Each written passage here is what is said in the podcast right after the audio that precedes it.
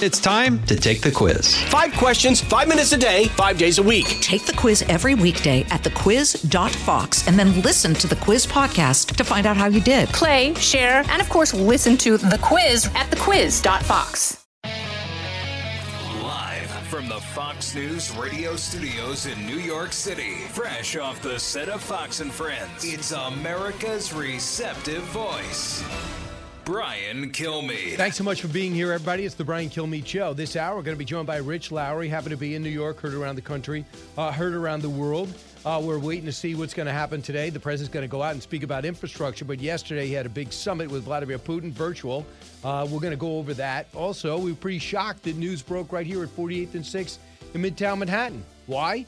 Because some 49 year old lunatic uh, went into our tree with his uh, a newspaper and burned down a half million dollar tree that took two or three days to build. It has become rapidly a tourist attraction, but just some psycho who's a 49 year old. He's been arrested twice this year already. And we don't know if it was a Fox attack, but it's emblematic of how crime is out of control in every major city, whether it's the smash and grab in Oakland and San Francisco uh, or whether it's Philadelphia with 521 shot dead already this year and a district attorney who says there is no crime problem. Or you have a mayor of uh, Chicago who says it's up to these retail stores to put more money into their security as uh, all these robberies and shoplifting things take place. It's crazy, uh, but we're looking to find. I'll give you more on that suspect in just a second, but I do want to get to the big three. Now, with the stories you need to know, it's Brian's Big Three. Number three. But literally, who enforces it? Like, who's the person? Do you, do you check with each company to make sure all their employees are vaccinated? Are you going to find the companies if they don't? So we have experience already with private sector, with as I said, restaurants and others, indoor entertainment. We had almost no fines. There was a lot of cooperation. Our Department of Health is going to work with the business sector.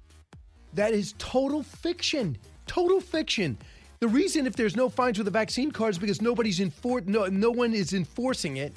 But when it came to the other things, wearing masks and doing things, Cuomo's minions were uh, belligerent militants. Mandate mania. Courts siding with freedoms and liberty in New York and the nation when it comes to vaccine, and maybe today in the Senate, as at least two Dems have joined Republicans to ban the multiple vax mandates across the country, especially as it relates to contractors uh, working with the government. When will Joe get the message?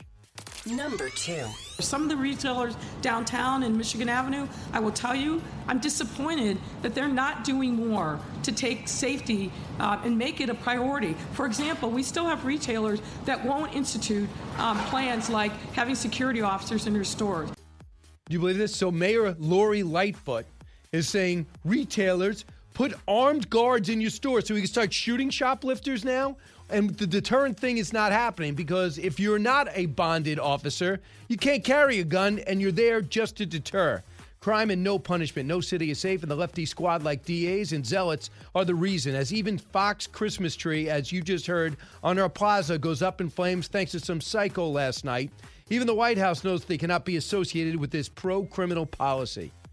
Number one. President Biden was direct and straightforward with President Putin, as he always is. He told President Putin directly that if Russia further invades Ukraine, the United States and our European allies would respond with strong economic measures. Wow, it sounds brutal. Last shot. Joe to back off our two foes, China and Russia. Biden versus Putin, no script, no prompter, and a lot at stake. What took place during the Joe Vlad sit down, what it means for you and the Ukraine, and while China lashes out after our diplomatic boycott of their Winter Olympic Games. So it's all happening simultaneously, let, alone what Iran's doing. And we'll discuss that in a second. So, what happened? I'll give you the readout from the White House. President Biden voiced deep concerns of the U.S. and European allies about Russia's escalation of forces in the Ukraine. Uh, and would respond with strong economic and other measures in the event of a military escalation. President Biden reiterated the support for Ukraine's sovereignty and territorial integrity. So, Kremlin on the on the on the summit. Joseph Biden, for his part, emphasized the allegedly threatening nature of the movements of Russian troops near the Ukrainian border and outlined sanctioned measures that the United States and its allies would be ready to apply in the event of a further escalation of the situation. In response, Putin stressed the responsibility should not be shifted to the shoulders of Russia, since it's NATO that is making dangerous attempts to conquer Ukrainian territory and is building up its military potential at our borders. Okay. There's a lot of fiction there. Obviously, NATO's not building up anything. They're supplying Ukraine with weapons because the Ukrainians lost Crimea, Crimea, and now they have been infiltrated. And for the last eight years, they've taken wide swaths of Ukrainian territory and just have these Ukrainian so called green soldiers, these uh, Russians, without getting the Russian soldiers' names, they're occupying and they could take the country in a matter of moments. So Ukrainians fight very tough and they'll be tough to beat and they'll get gummed down there. But they want control of the Ukraine and they don't want them to be a NATO nation. So they've been there since 2014. So what could actually Joe Biden do? Well, Joe Biden showing the folly of letting the Nord Stream 2 pipeline finish. That's what Trump said, stop it which, if just to review, it allows oil and gas to flow from Russia through the Baltics, around the Ukraine, through Germany, and through uh, Western Europe. Why would you allow Russia, clearly an enemy, to have control of your energy source? Well, it's no big deal. It's almost done, Joe Biden tells us. Now they're saying that we're going to threaten not to put the Nord Stream 2 online if you invade. Well, I thought it was no threat to you. You gave them that. You ripped out the missile shield under Barack Obama for no reason. You gave them back their missile deal, which they were cheating on, that Trump ripped up. And now you let him do the Nord Stream 2 pipeline, which Trump stopped. So glad he won, right? Here's Jake Sullivan on what he's prepared to do. Cut four. There's a lot of work to do in the days ahead. As we pursue diplomatic channels, we will also prepare for all contingencies, just as we have been doing for weeks now, including through the preparation of specific responses to Russian escalation should they be required. Specific, robust, clear responses should they be required. So they don't like that we have influence over the Warsaw uh, Pact nations outside Belarus. They think they're threatened by NATO. You know what they're threatened by? Freedom, because the people of Russia probably say to themselves, why does everyone around us seem to be a lot happier and more fulfilled and have the freedom to move around and don't have to worry about being arrested by, arrested by some secret police at their house? I'm not sure. I'm not sure really what took place there. We don't have an exact transcript yet, but I'm sure it's out there. Maybe it'll emerge. So the question is were they deterred? And the embarrassment of the Western world led by Joe Biden if they in fact do invade. Mara Liasson of, of NPR. Cut 10. I think the big question from today is when Jake Sullivan says he looked Putin in the eye and says we're going to do things that we didn't do in 2014, what does that mean? Does that mean canceling Russia's access to the international banking system through a program called SWIFT? Does it mean that you'd that would in effect freeze the bank accounts of oligarchs and President Putin? I mean, that would be something that would probably hurt. But if they just do the kind of sanctions that they did in 2014, we know that that didn't deter Putin from annexing Crimea. So we have to see what the U.S. and its European allies come up with that would really make a difference to Russia. On China, we have decided a diplomatic boycott of China, our two main enemies, and we worry about them going into Taiwan. They're upset by that. Here's what Jen Psaki, our approach is as we look at deterrence. Is it working? Cut 12. The Biden administration will not send any diplomatic or official representation to the Beijing 2022 Winter Olympics and Paralympic Games, given the PRC's ongoing genocide and crimes against uh, humanity in Xinjiang and other human rights abuses. The athletes on Team USA have our full support. We will be behind them 100% as we cheer them on from home. We will not be contributing to the fanfare of the games. What about the sponsors? Good news Australia joins the U.S. in a diplomatic boycott. That's great. But why didn't he get more people involved, announce the boycott with their allies at the same time? That would maybe give it a little bit more weight. I personally don't like making the athletes pay the price. I don't want to see them miss their window. And I'm not talking about the dream team who are rich already or hockey players that I'm not sure to head over heels to compete. They already have the world championships, their World Cup. I'm not even talking about the soccer team that's about the spring games, the downhill skiers, the speed skaters, uh, the biathletes. They have one moment. I want to see them get it. I hate to see it stopped, but I do think the the return of China not coming to our spring games in Los Angeles And then people say, who cares? I care. And athletes care. They want to know they're the best in the world. And China is always second or third in total medals. So I think it matters. The other area I want to bring up, we'll talk about the deterrence and what you think. 1 408 7669. The problem is no one believes it. Joe Biden, there's no proof that he brought up even getting off the SWIFT international monetary system that would devastate their economy. There's no sense he even brought up, there's no confirmation even brought up Nord Stream 2. Just like he never told Joe Manchin how to vote or never told the Senate to support his infrastructure deal. He just comes in, kind of just waxes poetically, says something incomprehensive, and leaves. That's his method of leadership. And whatever you do, Joe, don't trust your instincts. When it comes to crime and punishment, what we're seeing now is nuts. The video of uh, of um, of looting that we're seeing in San Francisco, in Oakland, in Philadelphia, in New York, in some places, it's organized. Evidently, you pay some of these uh, thugs thousand uh, dollars to go in there, steal some stuff, and the organized crime actually gets the stuff with the tags on it, and they sell it at bazaars and open fields on corners. So it's 100% profit, and nobody pays the price. But according to AOC, it's not really happening. Really, it's not really happening. Cut 16. We have to talk about the specifics because, for example, we're actually seeing a lot of uh, these allegations of organized retail theft are not actually panning out. Like when, like these, I believe it's a Walgreens in California cited it, but what they, but the data didn't back it up. So. The data didn't back it up. What do you have to see? Empty shelves, guys with the stuff in their pockets? Why don't you talk to someone at Walgreens or Gucci or all those other stores that were looted and caught on tape? The, between Cori Bush saying I'm going to defund the police, AOC denying there's these smash and grab operations happening around the country, and the murders on the rise in every major city. Jen Psaki knows we got to stop the bleeding. You know she has got to break with the White House from ridiculous squad sermons like that. Cut 19. Does the president believe that organized retail theft is really happening, and should it be on the stores themselves to take action to prevent it? Well, we, we don't agree. We have seen some of these extremely video, uh, extremely disturbing videos showing retail thefts, and both major retailers as well as state and local leaders like Governor Newsom have identified this as a serious concern. We agree. Uh, that's the reason why we have um, sent additional support uh, from the FBI, providing additional assistance. It's one of the reasons why we have also been, uh, the president and members of our administration have been longtime advocates uh, for uh, supporting and funding the COPS program. So I think his record speaks for itself on this. Yeah, panic. Defund the police, reimagine the police. In Portland, they say only we're only going to come for level one emergencies because they have no police.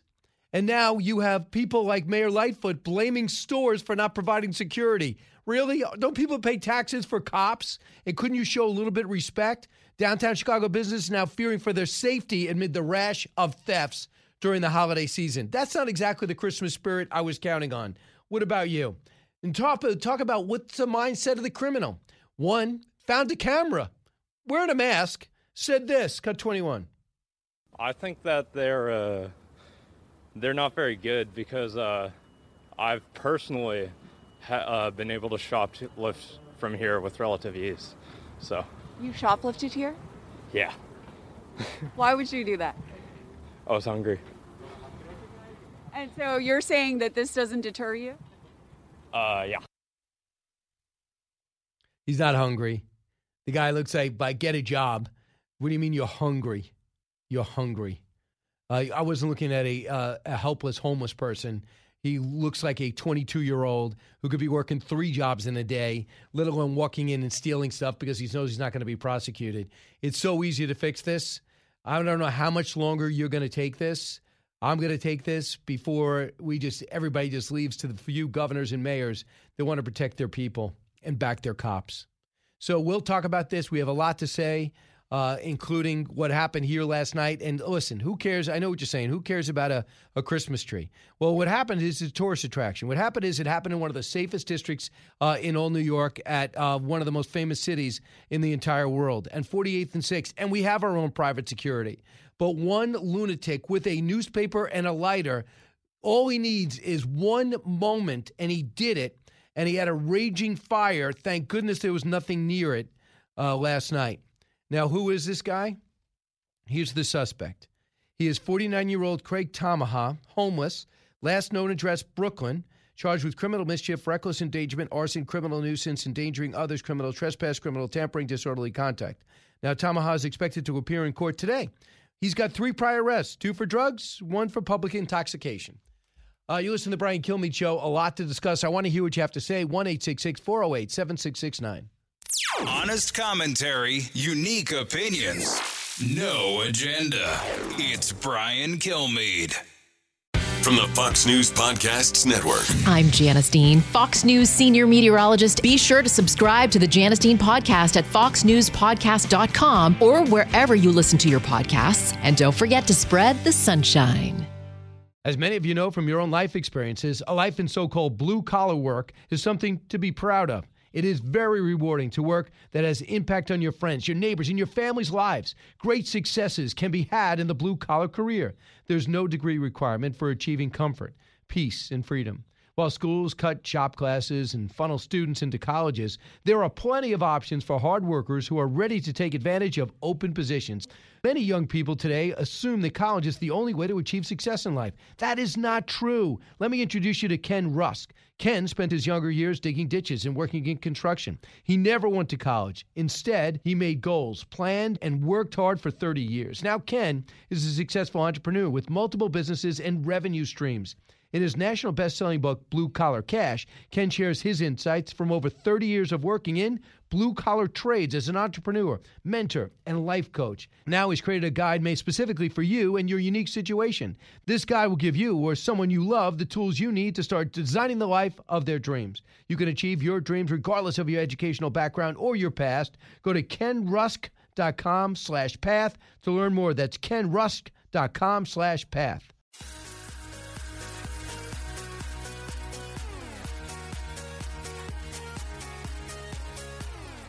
A talk show that's real. This is the Brian Kilmeade Show.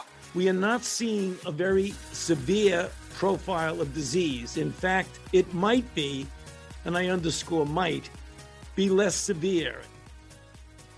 Uh, Anthony Fauci. Anyway, about to ruin my day, just play me an Anthony Fauci cut. He's so full of it. We said that. The South African health expert told you that. We're seeing some mild symptoms of a new variant. Not none are severe. Runny nose, a low fever. And now, a week later, he said, runny nose, low fever, we're not seeing severe infections. The market goes back up 400 points. First, it dropped almost a 1,000. And now, eight countries get a travel ban from every Western nation. And that's the punishment they get for being honest and candid. And China doesn't get any punishment at all for still deceiving the world on how this happened. Uh, Bob is listening on WLAD, our coveted affiliate in Connecticut. Hey, Bob. Hey, Brian, what's up? I just wanted to know what um, last year, all the doctors and scientists all told us we got the right to get the shot, not get it. Now, a year later, everybody you watch on TV, the news, and everything else, they're always saying, get the shot, get the booster, do this, do that. So I know people that went out and got it, and I know three people that died of heart attacks. A couple of them got blood clots. I know a girl that can't get pregnant. And it's like it's like they're pushing it. They're pushing it. They say kids couldn't do it. Kids don't need masks.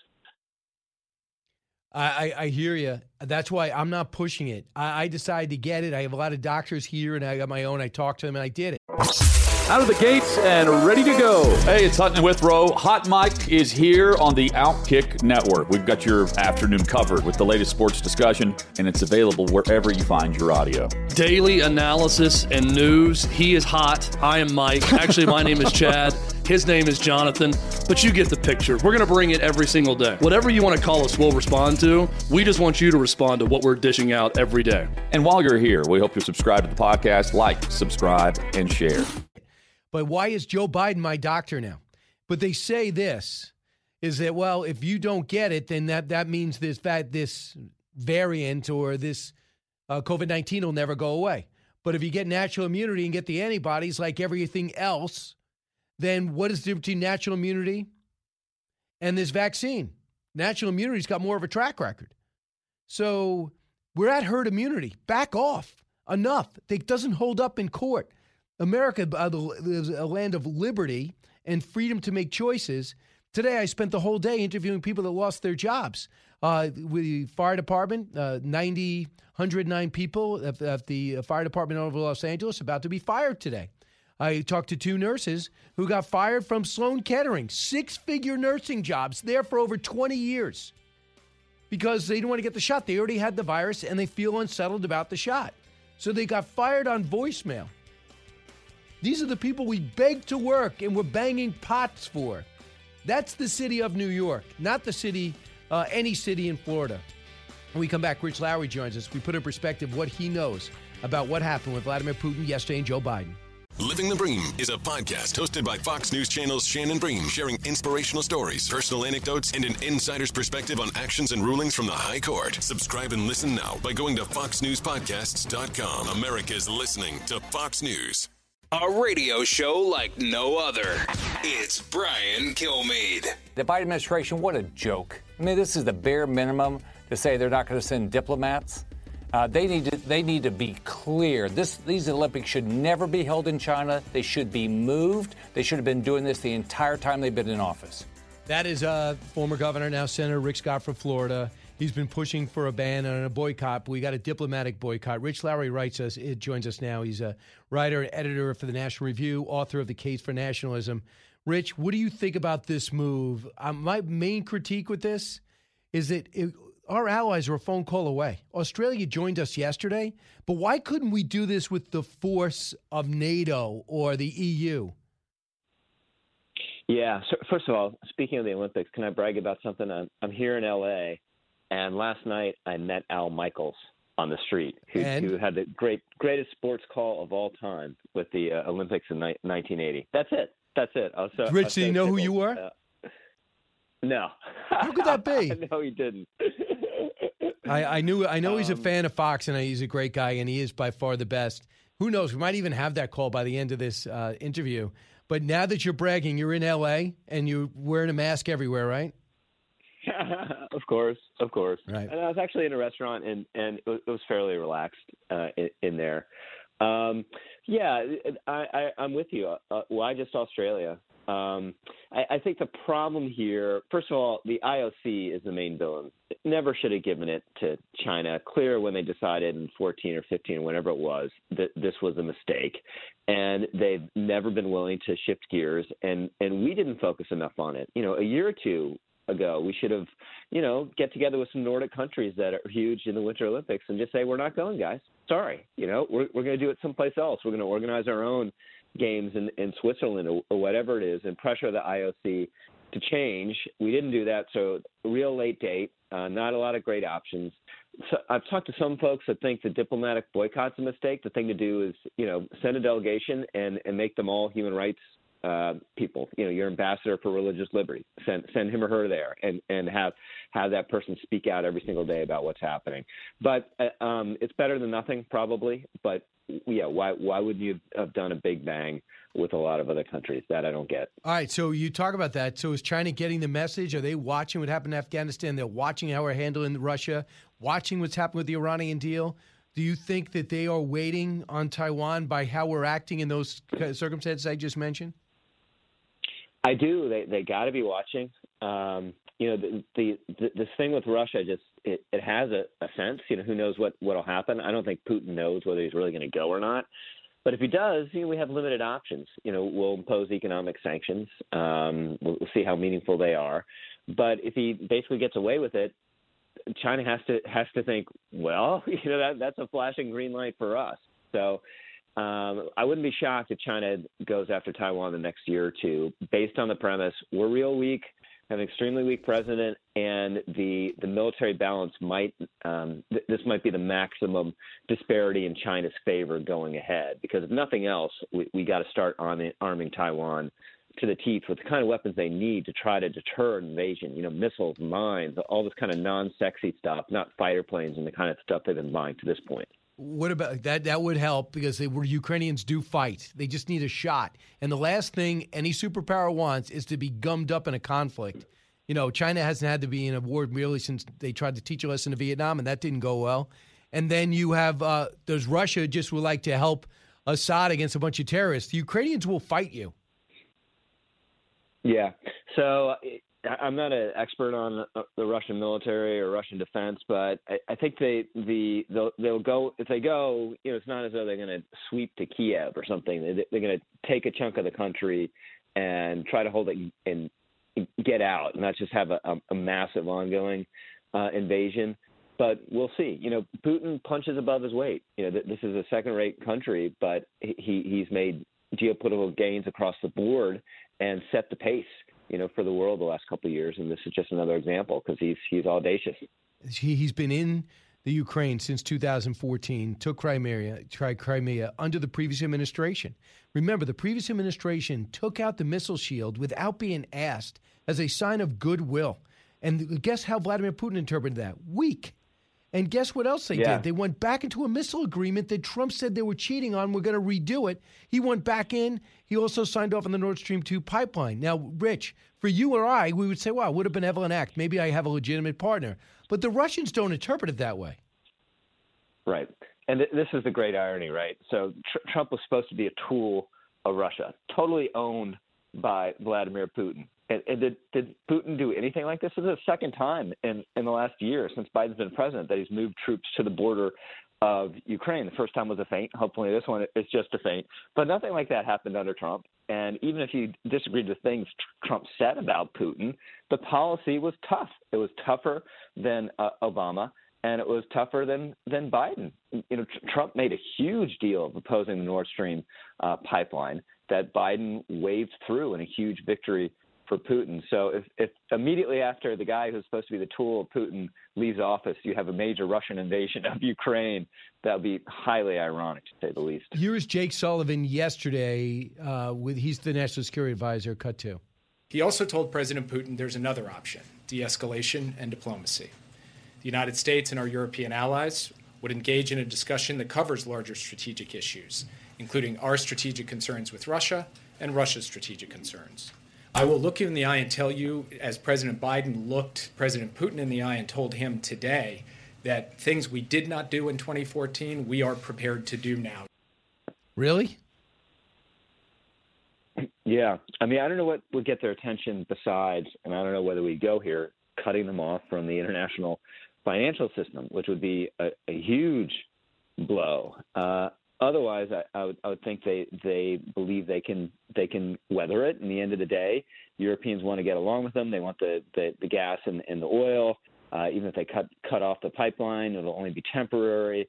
And the problem Biden has now is he's he's pretty committed, right? Once once you have everyone saying he, he your own people saying he looked Putin in the eye and told him not to do this, if Putin does do it, it's it's going to be another factor looking him making him look weak and ineffectual. I mean, he has a story that I'm sure never took place. I looked Putin in the eye and said that you don't have a soul. And he came back and yeah. said, Yeah, um, now we understand each other. I'm sure that never happened, judging by every other story that Joe Biden tells. Yeah, they're they're replaying that that uh, last night somewhere, and I had the same instinct. It sounds like a Biden tall tale. I mean, it's just not.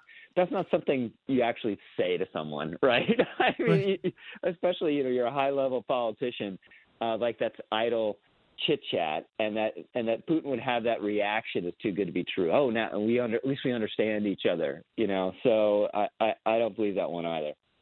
Uh, a couple other things. The Nord Stream two pipeline.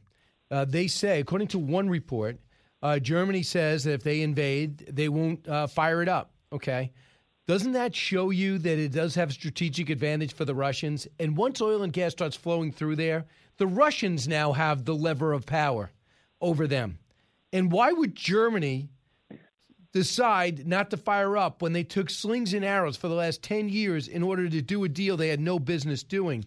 And when this new, uh, the soon to be leader of Germany was asked about this, he would not commit to that at all of not firing up the Nord Stream 2 pipeline. Yeah, it just seems to me, even if they don't start it, uh, are they really just forevermore after all this this diplomatic flack they, they've taken and how committed they've shown themselves to this for for years. You know, we, we can say that Biden blessing the Nord Stream pipeline is a sign of weakness towards Russia, which it is in part, but it's mostly a sign of weakness towards Germany. You know, because Germany really wanted this. So they really like a year from now, even after invasion, are they they not going to start it? Like forevermore, it's just going to molder there and do nothing. That's hard to believe. Right, and uh, Rich, uh, the other big big story uh, in this country. I believe, is how the Democrats are starting to realize that a lot of their major issues, the left that's been leading, is going to cause them a lot of harm. I want you to hear what AOC said about the smash and grabs that are taking place in San Francisco, in Oakland, uh, in Los Angeles, and in, in some places in Chicago. Cut 16. We have to talk about the specifics because, for example, we're actually seeing a lot of uh, these allegations of organized retail theft are not actually panning out. Like when, like these, I believe it's a Walgreens in California cited it, but what they, but the data didn't back it up. So. Really? So here's Jen Psaki on that question. Cut 19. Does the president believe that organized retail theft is really happening, and should it be on the stores themselves to take action to prevent it? Well, we, we don't agree. We have seen some of these extremely video, uh, extremely disturbing videos showing retail thefts, and both major retailers as well as state and local leaders like Gov- Governor Newsom have identified this as a serious concern. We agree. Uh, that's the reason why we have um, sent additional support uh, from the FBI, providing additional assistance. It's one of the reasons why we have also been, uh, the president and members of our administration have been longtime advocates uh, for uh, supporting and funding the COPS program. So I think his record speaks for itself on this. Cops need people in every single city, and they don't get much support from the White House, but he is definitely breaking from the squad here. And Cori Bush, if I saw Cori Bush right now, uh, the congresswoman, she would come out and say right now defund the police.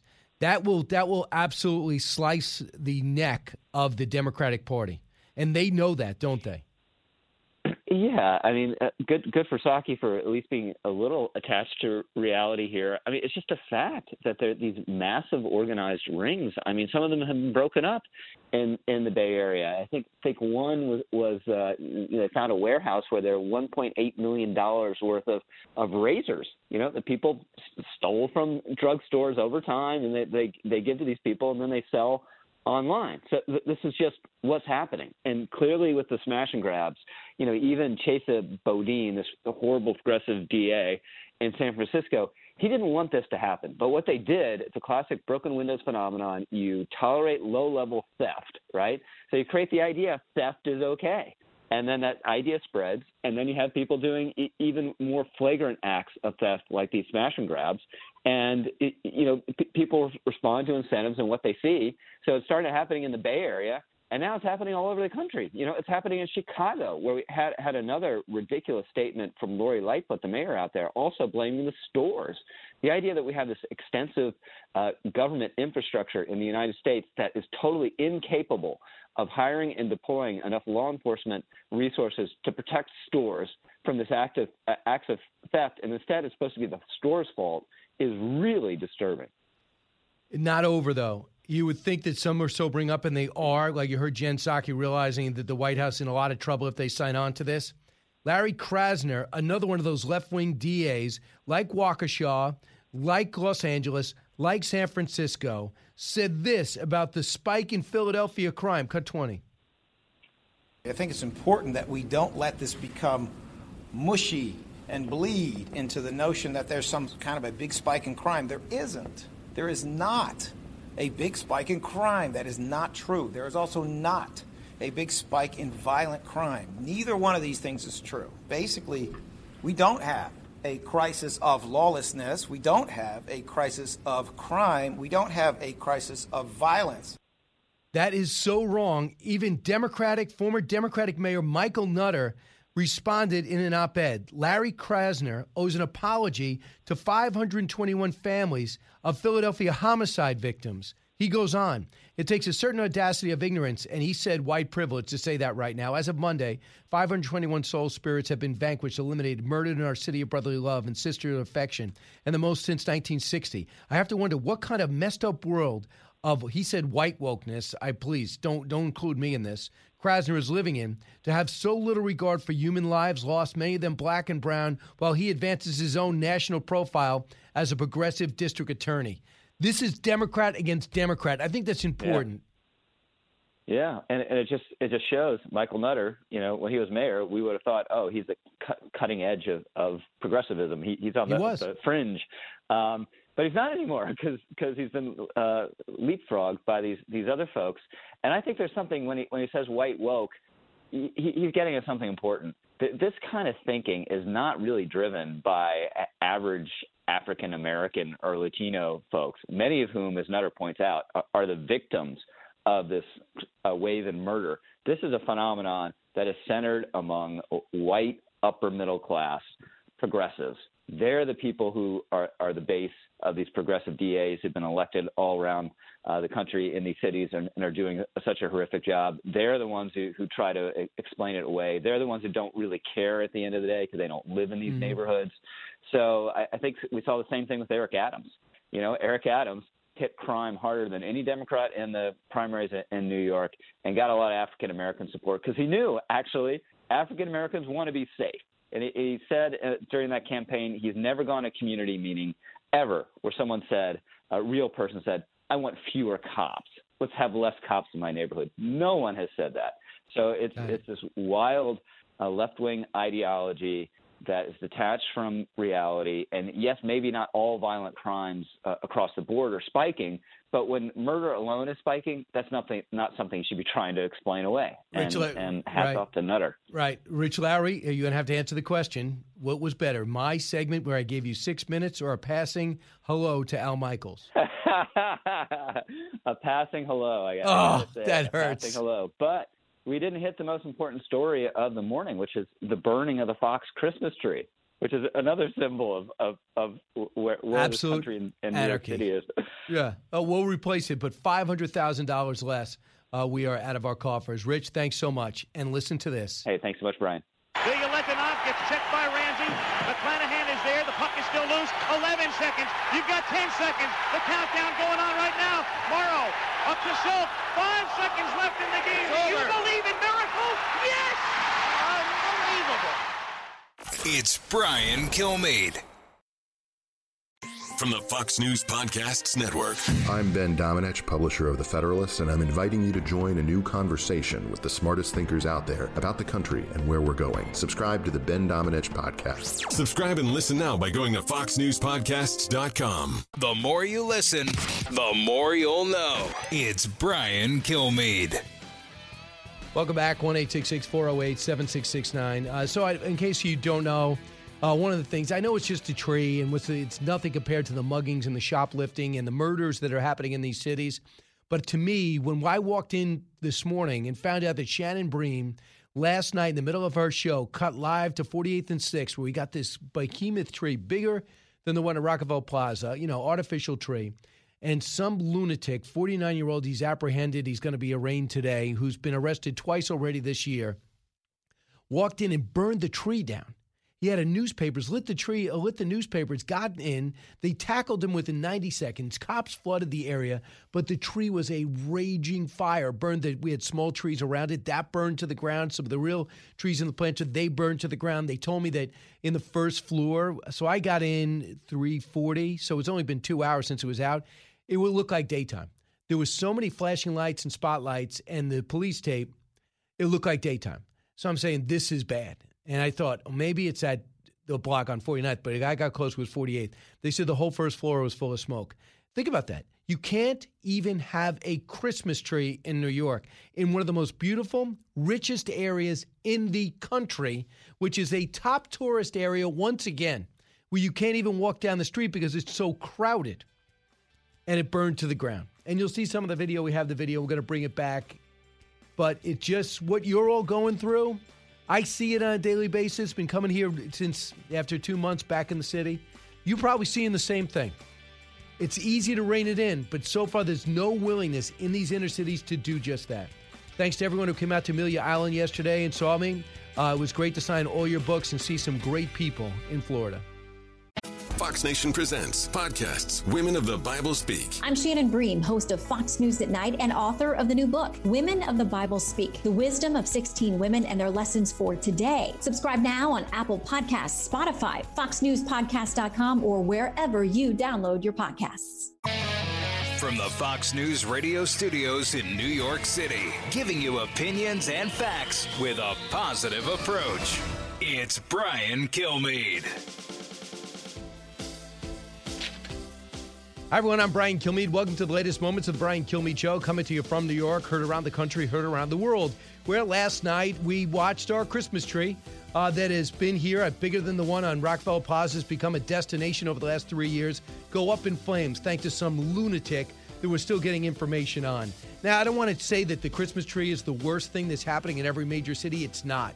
But to me, it's emblematic of the lawlessness that's taking place in the city by you, whether it's Waukesha when you're trying to go to a parade and you find out you're being steamrolled by somebody that had no business being out of jail, or you decide you're going to go shopping at Gucci's, or you want to work there and a smash and grab leaves you uh, paralyzed and maybe beaten up, or you're at a party in Pacific Palisades, a rich area of the Los Angeles area, right before, right after Santa Monica, and next thing you know, your house is being burglarized with you in it. Uh, that is some of the lawlessness that we're seeing.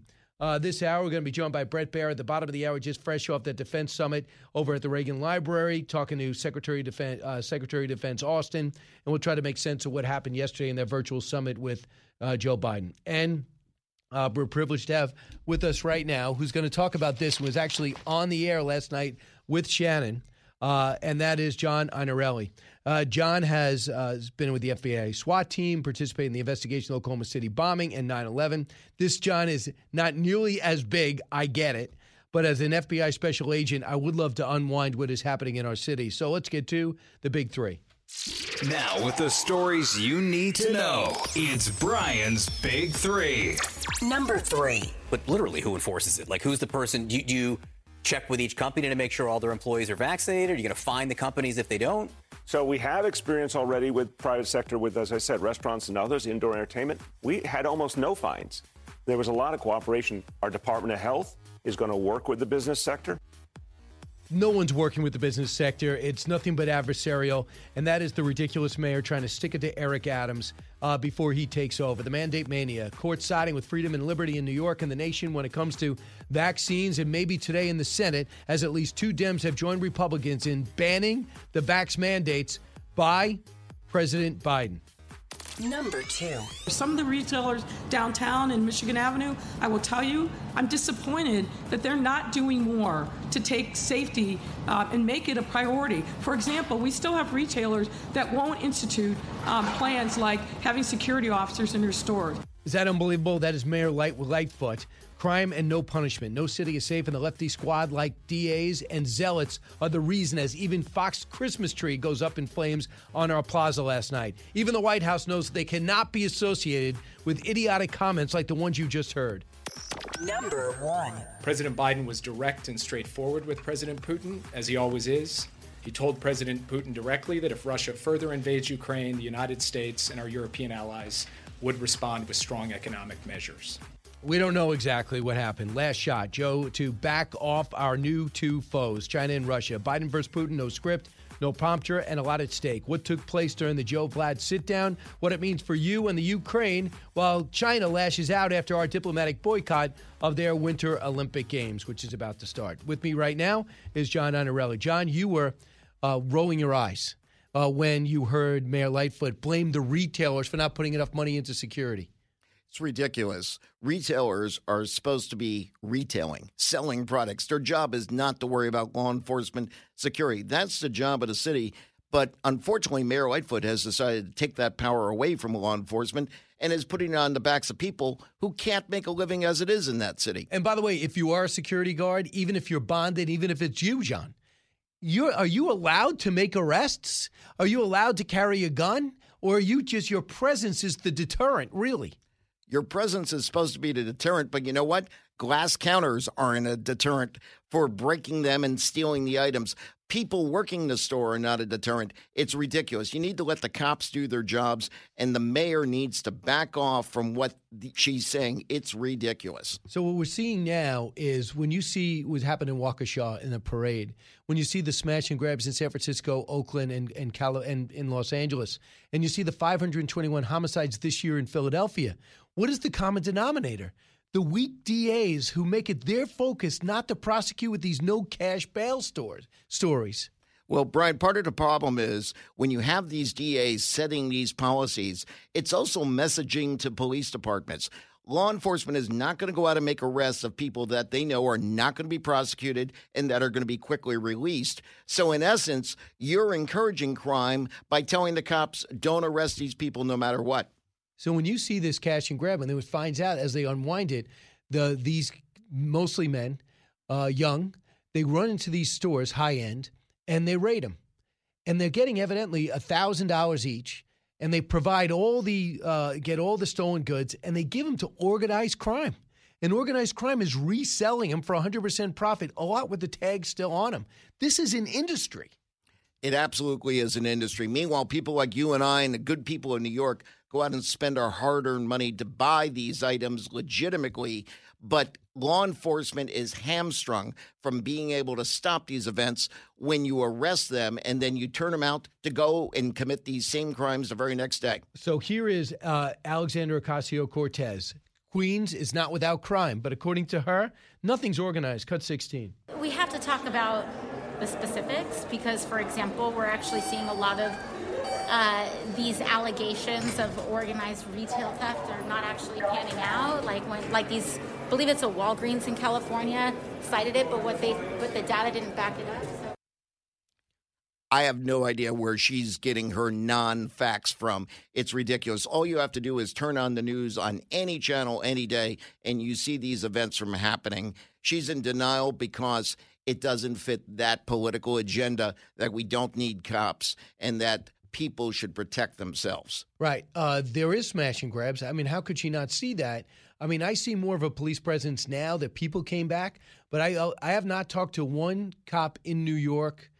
I've been in Atlanta, uh, Florida. Is no, there's no problem. Uh, where else have I been? Upstate uh, New York City, which is like a different planet compared to here. So I've probably been Philadelphia. Uh, no, I've been to three cities in Pennsylvania, one in Connecticut, and I've, the first thing I do is talk to the police. And nobody says it's gotten better. Even though people are realizing it's been a year and people are realizing that the fund the cops is political suicide and going to crush people, they say they don't feel any better yet and they don't feel like anything's changed yet. Do you, what do you think? Before my life in the FBI, I was a cop. And I have a lot of friends who are still cops. They're all getting out because the reality is they're not being backed. The city is not any safer anywhere you go in the country because the prosecutors aren't stepping up and doing the right thing. We need to put this on the shoulders of those who are in elected positions, these prosecutors who have their liberal agendas and they're hurting the country. All right. Uh, I want you to hear what Larry Krasner said, talking to John Iannarelli. He's a retired FBI special agent, a member of the executive staff of the FBI Cyber Division. Uh, so this is Larry Krasner. He can, he can be typified and be characterized as a left wing zealot. He's Philadelphia's district attorney, and he's all about the criminal. And even though we have record in burglaries, shoplifting, and homicides, he said this yesterday, cut 20. I think it's important that we don't let this become mushy and bleed into the notion that there's some kind of a big spike in crime. There isn't. There is not a big spike in crime. That is not true. There is also not a big spike in violent crime. Neither one of these things is true. Basically, we don't have a crisis of lawlessness. We don't have a crisis of crime. We don't have a crisis of violence. The numbers tell exactly different story. How can he do that? I mean, how could he say this? Well, he's telling us don't believe your lion eyes. And by the way, I would not be using the word bleed in my plea that nothing is wrong in my city when you have 521 homicides in this year alone. The numbers are ridiculous. And the people that he's supporting, the criminals, are going to continue to do what they do and hurt the honest citizens. Well, I have to tell you, uh, the, I'm kind of heartened by the fact that the former mayor, who's a Democrat, came out and ripped him in an editorial in the Philadelphia Inquirer. His name is Michael Nutter. He says Larry Krasner owes an apology to the 521 families of Philadelphia's homicide victims. Uh, he went on to say it takes a certain audacity and ignorance and white privilege to say that right now. As of Monday, 521 soul spirits have been vanquished, eliminated, and murdered in the city of brotherly love, the most, most since 1960. I have to wonder what kind of messed up world of white wokeness Krasner is living in to have so little regard for human lives, many of them black and brown, while he advances his own national profile as a progressive district attorney. They're trying to recall the one, the district attorney in Los Angeles again. In San Francisco, he is at least publicly changing his tune. What planet is this on, and how significant is it that that's a Democrat, black Democrat? And he was a pretty liberal person himself when he was in office, and yet he's not crazy enough to be able to say there's no problem. This issue is amazingly real. And you know what, Brian? It's the people of color that are being affected the most by it. So while there all this talk about wanting to help these inner city communities, these are the people being victimized. These are the people that want the cops out on the streets to fight crime. Yeah, absolutely. So, John, a couple more topics, real quick. Uh, in terms of what we witnessed with that school shooting, with the with the mother and father running after, and we see the text messages saying next time don't get caught when he was looking at ammo, and we know about the drawings and the comments. So the the, the parents are arrested. I was listening to lawyers though; they don't think they can be charged. Do you think they can be charged? I think there's going to be some issues. Now, I was an FBI agent in Detroit. I understand the culture. Guns are very common, hunting, etc. But there's a difference between teaching a child to be responsible with a weapon and providing a weapon to someone who has demonstrated anger towards people or interest in weapons and hurting people. There was a counseling with the school just three hours before the shooting. All of that's going to play in. And then the idea of guilt in the fact that they fled to avoid law enforcement. The cyber attacks that come from Russia. Uh, that come from China. The fact that they have a hypersonic missile program shows that we've been hacked. They basically took our program from 10 years ago and built on it. Uh, where are we at? Because the President Biden says we put together a cyber defense team, an A-list cyber defense team. Do we have that? We certainly have some great cyber people, but I will tell you we're outnumbered. It's China, it's Russia, it's also Iran, North Korea. There's a lot of nation states out there that are after us, and that is going to be the next war. The reality is, if they can shut down the power grid, Think about turning off the electricity here in New York City, the kind of damage that can do. Those are the things we have to be looking I, for. I, I, also think about satellites too, because that's where the next war is, and you have Space Force and how they're being controlled. But the other thing to keep in mind is that it's the private industry. I mean, we watch Sony be hacked. Is it up to the government to protect Sony from North Korea? Is it up to uh, the government to protect Apple and Google? Um, um, where does that line be? How's that line drawn? It's up to everybody. Just like the analogy of you want the cops to come to your house when you're robbed, but I kind of expect you to lock your door at night. Companies need to be putting cyber protection in place and need to be vigilant. We have to work together because in the end, we're all going to be the victims. Right. Uh, but do you think we're up to the task? I think there's great talent out there. I'm not sure that we have that talent at work. There is so many cyber positions understaffed in this country because we need more people and we just don't have them yet. Do you believe that it's been overstated that the FBI has been asked to investigate these school board uprisings? I think uh, the fact that the FBI has been asked to investigate this at all is another thing that is just absolute nonsense. The FBI has much more important things to do than to be looking into what the parents are doing at school boards. That's a local problem, if it's a problem at all, and it's a misuse of federal resources. Do you believe it's happening? I certainly believe it's happening. I think that it's been directed by the Attorney General that the FBI needs to take a look at these issues under the guise of domestic terrorism, which it is not.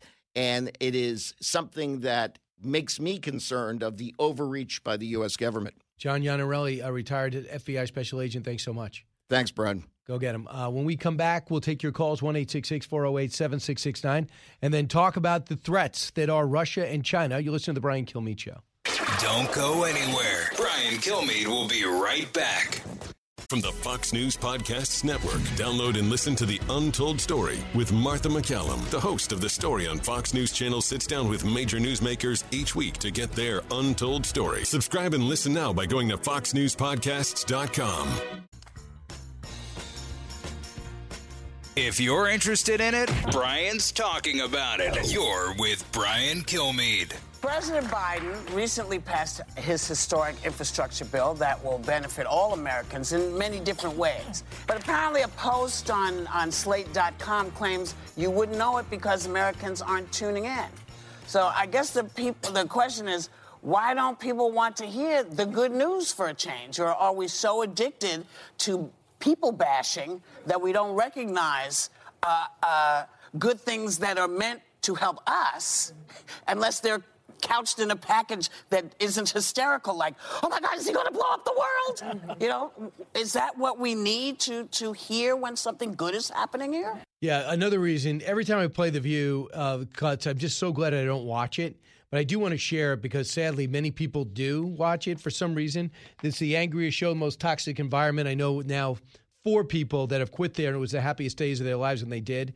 Uh, it's just a horrible bunch of human beings. She's an example of it. So the problem is that Joe Biden doesn't know how to sell his good news. That's the problem. That's her idea. Sell the problem. So they're comparing it to Trump. Now, by the way, in almost all the polls, uh, they're in a dead heat in almost every state. That's what happens because he's doing the inverse of Donald Trump. You might not have liked Trump, but you probably like his results a lot better. And please don't tell me that this guy who promised to be the adult in the room when it came to the economy, when it came to the pandemic, tell me that you know anybody that's impressed by the way he's handled it. And they want to bring up, all he said put bleach. One side comment by President Trump when he was saying this is how you clean your surfaces. It would be great if they had something for the inside of people. And they said, well, how irresponsible. That's the way Trump governed. He didn't say everyone take bleach and no one took bleach and nobody died. That is all fic- fiction. Just like he's pro white supremacist when he said there's good people on all sides, but he didn't say, he said there were other people protesting the takedown of statues. That was his point. Needless to say, uh, unartful way to say it. I'll get you that. I'll give you that. So let me just tell you what's going on also, and the reason why President uh, Biden has been even more divisive than President Obama and Trump. And this mandate mania, what he promised not to do, he did. And it's gotten so bad that a second senator is now John Tester of Montana, who's usually spineless and gutless, but he's from an extremely red state. The so called centrist Democrat who always votes with the left came out and said, listen, I'm not in favor. I'm not in favor of uh, of these mandates. I will vote with Joe Manchin for banning the mandates. That means they'll have a majority. It'll go to the House. The House says we will not take this up. However, Pelosi, the Speaker, will be forced to vote if the majority in in the House uh, sign a discharge petition to require that they do the floor vote. What would that be? So what Kevin McCarthy's got to do is find about six Republican congressmen, Democrat congressmen, and and just find out all of them. Say who is for getting rid of these mandates in these moderate states, and these purple states, if you are a problem solver, remember that caucus, this is your time to stand up. Not to be anti vax, but to be pro choice when it comes to vaccine. How hard would that be? When we come back, I'll talk to Brett Baier. But a special thanks to everybody at Amelia Island. Amelia Island in Florida yesterday, who came out, was able to talk about history, all my books, but especially the president and freedom fighter. I'll be in Fort Worth tomorrow, then over to uh, Longwood, as well as Dallas, Tulsa, and Oklahoma City. It's going to be a busy time. I hope to see you out there. Go to briankilmeade.com and just register. And so we have some organization in this pandemic era. I know you're used to just showing up. They just want to know that you're coming. With Fox News Podcasts Plus, you can enjoy all your favorite Fox News podcasts without commercials. Subscribe now at foxnewspodcasts.com. Radio that makes you think. This is the Brian Kilmeade Show. President Biden was direct and straightforward with President Putin, as he always is. He told President Putin directly that if Russia further invades Ukraine, the United States and our European allies would respond with strong economic measures. We would provide additional defensive materiel to the Ukrainians above and beyond that which we are already providing. And we would fortify our NATO allies on the eastern flank with additional capabilities in response to such an escalation. Uh, that was Jake Sullivan uh, yesterday. People call him the Wonder Kid. I like to know what his role was in the German investigation. I Hope that comes up at some point. But um, not the tough leather neck type person you think that Vladimir Putin would back off of. What was actually discussed? Does anyone really know? Uh, Bret Baier joins us now, chief political anchor. If anyone would know, he would. Fox News anchor of Special Report, of course. Author of uh, To Rescue the Republic, Ulysses S. Grant uh, the fragile unit in the crisis of 1876. Uh, Bret, first off, take a step back. What was it like at the Reagan Library last week? You know what? Uh, it was great to be back in person for the Reagan uh, National Defense Forum, Brian. And, uh, you know, it's a special place, but there was a big group of bipartisan defense experts and people around the industry who are really concerned about what's happening with Russia and China specifically, um, but a lot of other fronts too. So it was a big deal to be back in person. So that was uh, it was good to be there. Right. So, and I want to come back to some of that interview in a second, but first on uh, the Russia situation. You know, we're reading different accounts, and the Russian account says the president did not even bring up Nord Stream two. What are you hearing took place that you know for certain happened? Maybe on our end. Well, I think there were, you know, threats about economic sanctions if Russia moves in. At least that's what the White House is saying, and um, and people in the room are saying. Uh, but you're right; he didn't talk about the pipeline, and that's one of the threats. Is obviously if you get uh, Germany to agree that if Russia goes into Ukraine, that that pipeline is never operational. I mean, there was a hope, remember, in the Trump administration that that thing was going to fall apart anyway, um, but it didn't. And the Biden administration, President Biden said it was too far down the road, and Germany wanted it. Um, that's really in doubt now. So the two leaders, just according to some of the uh, uh, of the virtual meeting, asked their teams with engage, uh, teams with engaging in what uh, what Kremlin called substantive consultations on sensitive European security issues. They want their respective teams working on things under the wire from here on in. But I've talked to a few people. You talk to them every day that said that this invasion's happening in January. Uh, and that they're not waiting any longer. And I guess it was serious enough that the Secretary of State went there, other uh, the head of NATO went there, and now they have this virtual meeting. Do you think that anything changed? Uh, anything's likely to change from here on in? I mean, I don't think anything changed from the phone call, um, from everything we gather. Uh, and, you know, the question is uh, risk reward for Putin and whether he decides that um, it's in his better interest to move forward, considering that he is making a bet that the Biden administration won't do anything that severe. I think Ukraine is the question mark. And um, if we are getting lethal weapons into them and advisors, uh, you know, then then you're looking at a real war. Right, uh, and the question is, would we uh, would actually do that? So, from their perspective, they say that we are militarizing the Ukraine, building them up, and surrounding them uh, with NATO allies. From his perspective, do you think he really means that? Do you think that that does have them freaked out, or does he just want to reconstitute the Warsaw Pact and the Soviet Union, and and this is getting in the way? Yeah, I mean, listen, he's a former KGB officer. Um, what he says at, at the front, you know, publicly probably is not exactly what it's uh, the reality is.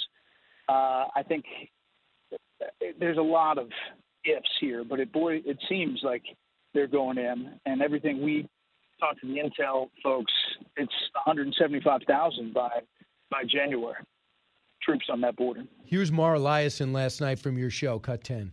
I think the big question from today is when Jake Sullivan says he looked Putin in the eye and says, We're going to do things that we didn't do in 2014. What does that mean? Does that mean canceling Russia's access to the international banking system through a program called SWIFT? Does it mean that you'd that would in effect freeze the bank accounts of oligarchs and President Putin?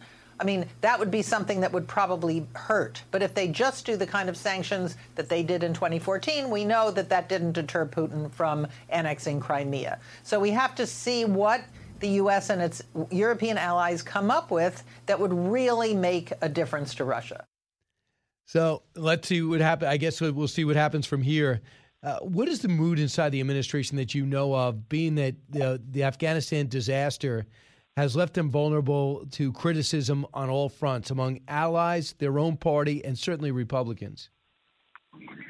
Yeah, I think there's a lack of reality. Uh, there continues to be this uh, praising or patting on the back about the airlift out of Afghanistan, but in reality, that uh, you know cost not only uh, Americans on the ground and leaving people and thousands of Afghan allies but it also changed the dynamic, it seems, with other adversaries who may feel emboldened because of what they witnessed with Afghanistan. And I think there are a lot of foreign policy experts who think that's exactly what's happening right now with Russia and with China. Here is uh, the moment that everybody was talking about, and I still can't get over because he had so much time to come up with a crisp answer.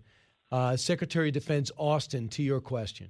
Do you have any regrets about the Afghan withdrawal?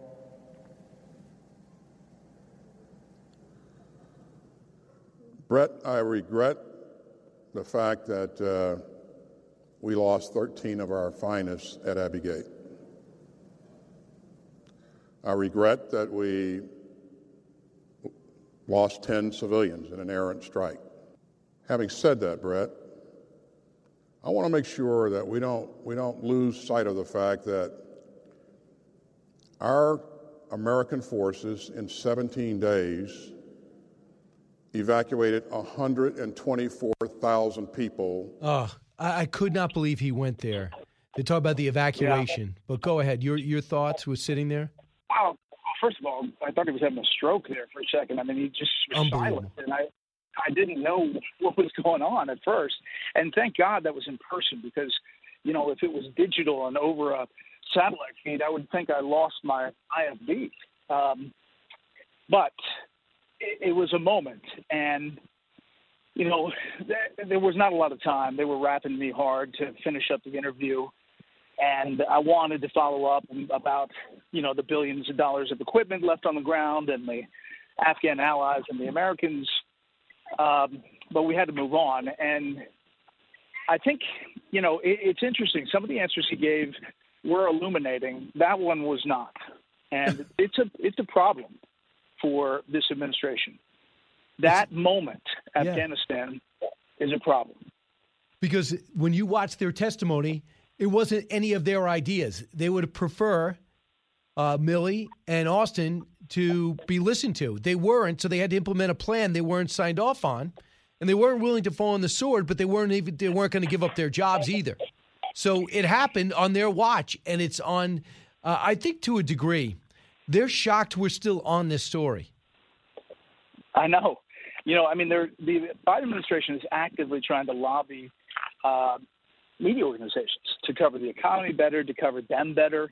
Um, you know, this Dana Milbank column that suddenly he's getting covered worse than President Trump. I think you need to take another look at that, Dana, because um, you look at the media coverage of every aspect of the Trump administration and look at uh, what what the Biden administration is seeing now. I think Afghanistan was really a hinge point, and it was one that crossed party lines. And we are one of the only news organizations that's continuing to cover. Um, that is, uh, I, I, my analogy is this, and tell me if you think this works.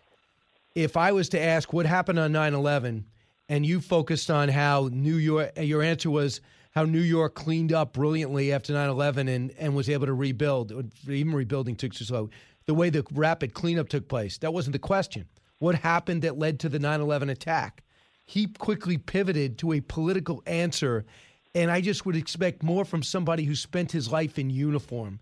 I just was I was just crestfallen to hear that because when you go to the Patriot Awards and you talk to all these military men and women, they are sacrificed, they are just crushed because they feel like they wasted their lives uh, fighting over there, and others are still working harder than he is to get people out of there. It's it's a horrible answer, and it was uh, it was just shocking. It made more so by the the pause. I think. Um, you know, uh, listen, we covered a lot of topics. Uh, that one definitely was not uh, not his best answer. Right. Um, all right, Bret Baier, thanks so much. Have you picked your panel out? Uh, we have who do we have tonight? Mollie Hemingway, Juan Williams, and I think Byron York tonight. Uh, congrats on the book success, Brian. Yeah, it's hanging in there. You know, a lot of people are into yeah. history and followed up and get a lot of questions about to rescue the republic because you. It's almost as if we coordinated it, Bret. Like you pick up where I left off. Right there, you go. I saw Senator Cotton surprise you at the McLean event. That's pretty good.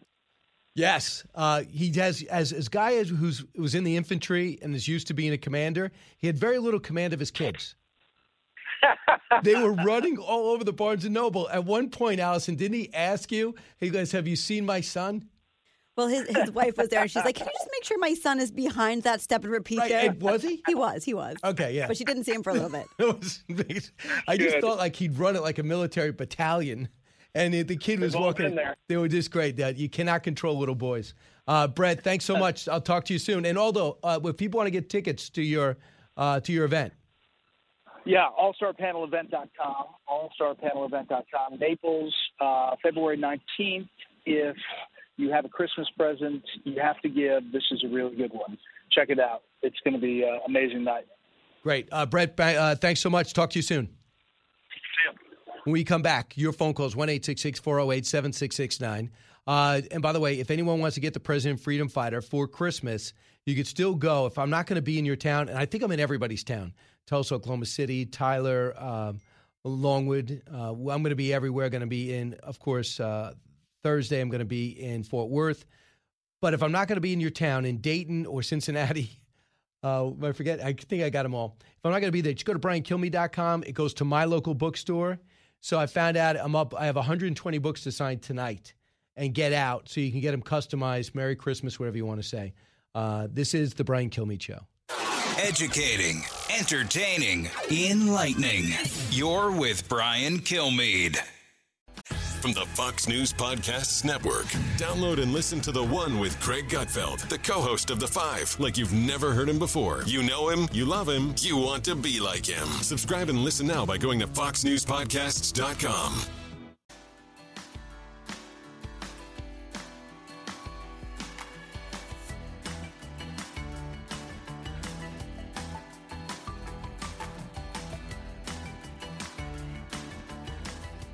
Breaking news, unique opinions. Hear it all on The Brian Kilmeade Show. You have made it impossible to do this job. You have two settings no decision and bad decision. I wouldn't let you run a bath without having the Coast Guard and the fire department standing by, but yet here you are running America. You are the worst thing that has happened to this country. I have had enough. I'm gone. So that was an episode of Veep, right? Yeah, that was a scene in Veep, which is a very funny show. I will say when one of her like chief, um, you know, assistants quit to Julia Louis Dreyfus. But uh, it's very applicable for the Kamala Harris situation. Because she because it shows a staffer too firing back. I'd rather quit to be labeled as somebody who worked for you. Mm. I thought the funniest thing was the tweet. By the way, that was funny. I hear that is a funny show. I just have not made time for it. it is a very funny show, and it really always lasts. So you Right. should. But I, I will bring up another. Uh, what was my my line of thought? Oh, but Kamala Harris thing is fascinating. Is that she's really doing nothing to combat it. I mean, she there's no. I mean, you hear things about cri- a crisis manager was hired there six weeks ago, has done nothing.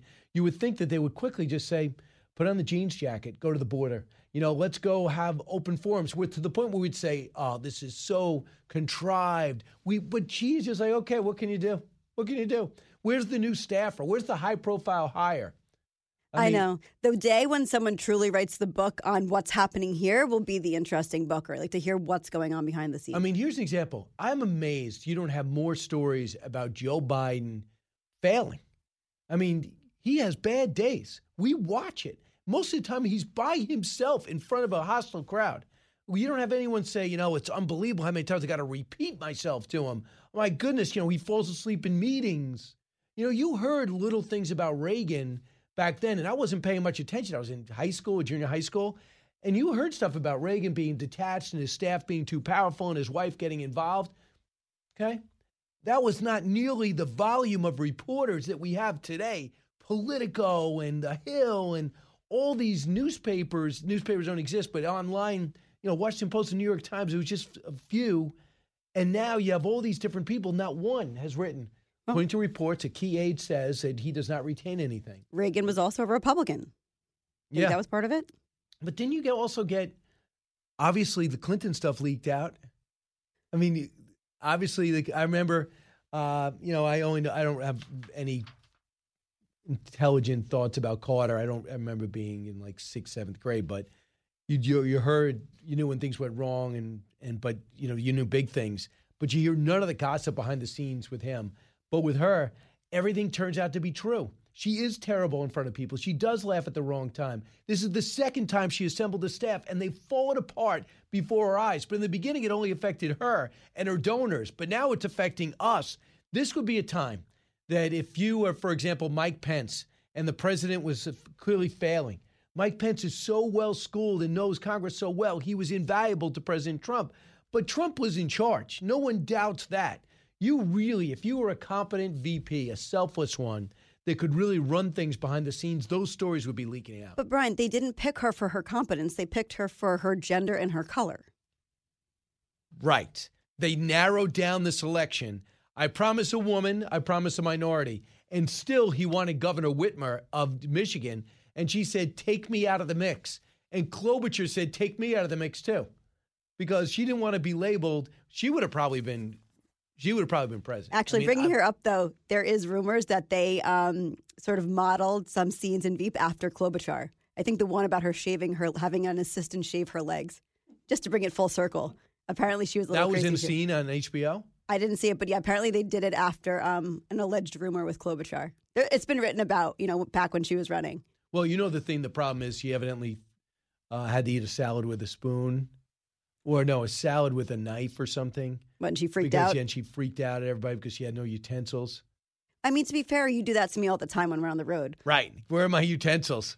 Uh, I know. I don't want anyone even to think that. I don't do that. Um, real quick, I'm going to be outnumbered at the top of the hour, and I'm supposed to be on Neil Cavuto at four. But I was supposed to be on Neil Cavuto before, right? He likes to book you and then cancel you Right. just to mess with How many head. times has he done that? Countless. Right. And he does it a lot of times. He will run an old package instead of me. He'll go back. I want to look back at my career rather than you do Brian Kill Me Live. Because that's more interesting. Thank you. uh, so I'm supposed to be on with Neil uh, then. And then uh, tomorrow, I'm supposed to be doing, oh, tomorrow I'm going to Fort Worth. Friday, going to Dallas and Longwood. Saturday, going to be in Tulsa and Oklahoma City. And then Sunday, is it a day of rest and worship? Sunday we fly home. Right. Rest and worship. Yes. All right, fantastic. Directly? It is a direct flight. That's all I ask. I know. Right. You don't want to put the put your future in the hands of the airlines. Jason in the House, the Jason Chaffetz podcast. Dive deeper than the headlines and the party lines as I take on American life, politics, and entertainment. Subscribe now on FoxNewsPodcast.com or wherever you download podcasts. Live from the Fox News radio studios in New York City, fresh off the set of Fox and Friends, it's America's receptive voice, Brian Kilmeade. Hi, everyone. Brian Kilmeade. Thanks so much for listening. It's the Brian Kilmeade Show. At the bottom of the hour, the great Martha MacCallum be joining me in studio. Uh, and Howie Kurtz is uh, in our D.C. Bureau. We're going to unwind what is happening uh, with media organizations, uh, with what's going on over at CNN. The backstory it looks like they're going to declare war on each other. Uh, Zucker against Cuomo, unbelievable. The epic fall of the Cuomo brothers. It's hard to put that in perspective. I've never seen anything like it uh, as just part of the uh, one of these things where sometimes news gets somewhat predictable. We're always going to have a problem with Russia. It seems we're always going to be clashing with Iran. And then there's this. I did not see that coming. And we'll discuss all that too, including the news that we woke up to today that I walked into. Uh, it was like the it was like 12 noon, uh, but yet it was 3:45 in the morning. I'm walking into our building and I see nothing but cop cars and fire trucks in front of our building. I'm thinking it's got to be on 50th, it's got to be on 49th. Wait, it's on 48th. Uh, some nut job just put our Christmas tree, five hundred half million dollars, on fire and just smoked out the whole first floor of Fox News, 1211 6th Avenue. He's under arrest. He's going to be arraigned a little bit later today, but it is part of an overall lawlessness story uh, in New York and maybe your city, probably your city. Let's get to the big three. Now, with the stories you need to know, it's Brian's Big Three. Number three. But literally, who enforces it? Like, who's the person? Do you, do you check with each company to make sure all their employees are vaccinated? Are you going to find the companies if they don't?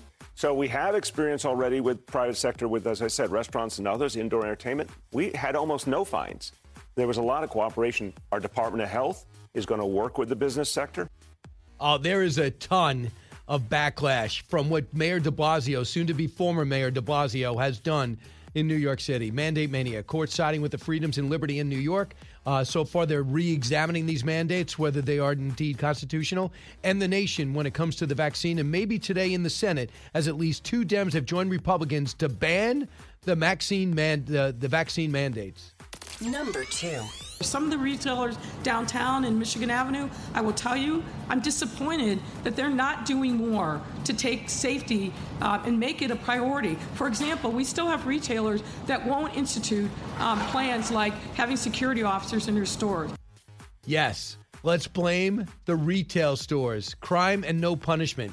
No city is safe, and the lefty squad, like DAs and zealots, are the reason, as even the Fox Christmas tree is a target, up in flames because of some psycho. Maybe you've had a similar experience. Even the White House knows they can no longer be associated with this pro criminal policy. Number one. President Biden was direct and straightforward with President Putin, as he always is. He told President Putin directly that if Russia further invades Ukraine, the United States and our European allies would respond with strong economic measures. Jake Sullivan, last shot. Joe, to back off our two foes, China and Russia. Biden versus Putin, no script, no prompter, a lot at stake. What took place behind the scenes in the Joe Vlad sit down, we'll discuss it, and what it means for you and the Ukraine. And while China lashes out after our diplomatic boycott of the Winter Games, is that enough? Uh, let's bring in Howie Kurtz, host of Media Buzz. You see you uh, see him every Sunday at 11 o'clock. Uh, it ends at 12, and you can follow him at Howard Kurtz. Uh, Howie, welcome back.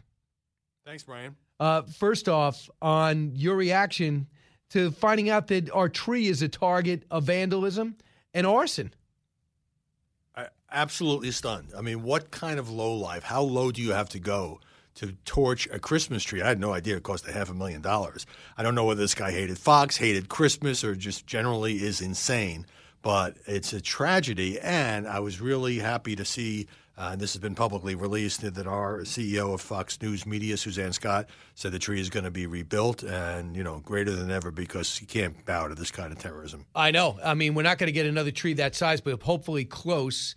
I mean, it was, uh, I don't know if you had a chance to see but it was enormous. What's happened, Howie, which is pretty amazing, just a credit to the company, over the last three years, this has become an attraction where people from out of town not last year, obviously, but people from out of town start yeah. coming because they they did it on the election. Fox did a great job imprinting this is a place to be on election night, and now they're doing with Christmas. And it was really packed. When you walk out here at night, the crowds were packed. People taking pictures of it. It was a direct attack on you know, Fox, but it's emblematic of the lawlessness. This guy was known to the cops in the area because he was he seems to have uh, emotional issues to be kind has been arrested twice this year already. Man it makes you wonder and in cases where you know people actually get wounded or killed you know how it is that people are let out on bail after repeat offenses the police often know who they are. Uh, that's really something. What's going on? Uh, you worked over at cnn are you shocked the series of events? And if so what portion of the cuomo release and the firing uh, took you most by surprise well, I'm shocked by a whole bunch of things that have happened in the year since I worked at CNN when it actually tried to at least be a, a straight news network.